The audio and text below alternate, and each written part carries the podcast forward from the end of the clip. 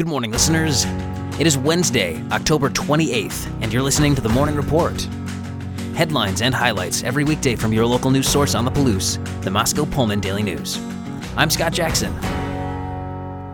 Today's Palouse weather forecast calls for more sun than clouds, with a 10% chance of rain. The high will be 50 degrees, with a low of 34.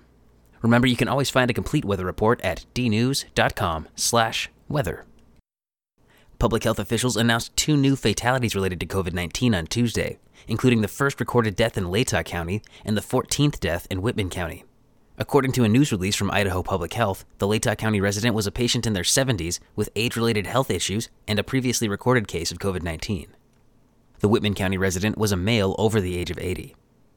Idaho Department of Health and Welfare Director Dave Jeppesen told an AARP Idaho telephone town hall Tuesday that the recent surge in Idaho COVID 19 cases is largely from gatherings of friends and family.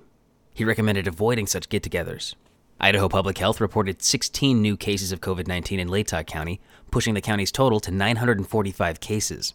Whitman County reported five new COVID 19 cases, which brings its total to 1,792. Six patients in Whitman County are currently hospitalized. All other cases are stable and self isolating. More than half of Whitman County voters have already returned their ballots for the general election. With Election Day a week away, Whitman County Auditor Sandy Jamison said 54% of ballots had been returned as of Tuesday morning. Election Day is November 3rd.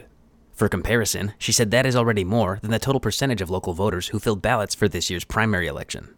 According to data from the Washington Secretary of State, counties across Washington are seeing a high percentage of people voting early.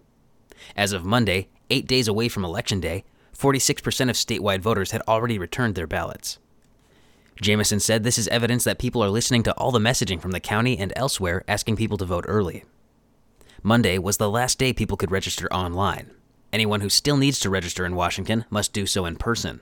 They can do so at the Whitman County Elections Office in Colfax, which is open 8 a.m. to 4:30 p.m. Monday through Friday and 8 a.m. through 8 p.m. on November 3rd. Washington State University epidemiologist Eric Lofgren joined other health experts across the country urging families to consider celebrating Halloween at home. Lofgren said trick or treating, and to a greater extent, indoor house parties, increase the likelihood of contracting and spreading COVID 19. For trick or treating, take this year off if you are in a vulnerable population or have any doubts at all, Lofgren said. But if you must go out, there are certain things you can do to mitigate your risk for infection. If families do venture out, Lofgren encourages limiting groups to members of a single household, as well as observing the following precautions. Have children wear a face mask under the Halloween mask, stay six feet apart from other groups, stay with your children to ensure they're wearing their masks, use hand sanitizer frequently, put candy in individual piles or bags at safe distance away from your home, and wash hands immediately when you get home. Lofgren said residents who want to hand out treats can use porch lights or outdoor lights to signal their participation. He also recommends handing out candy that has been factory wrapped in plastic rather than made at home.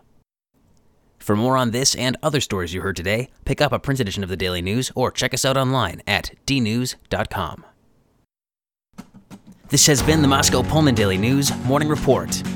Tune in tomorrow for more headlines and highlights from your local news source on the Palouse.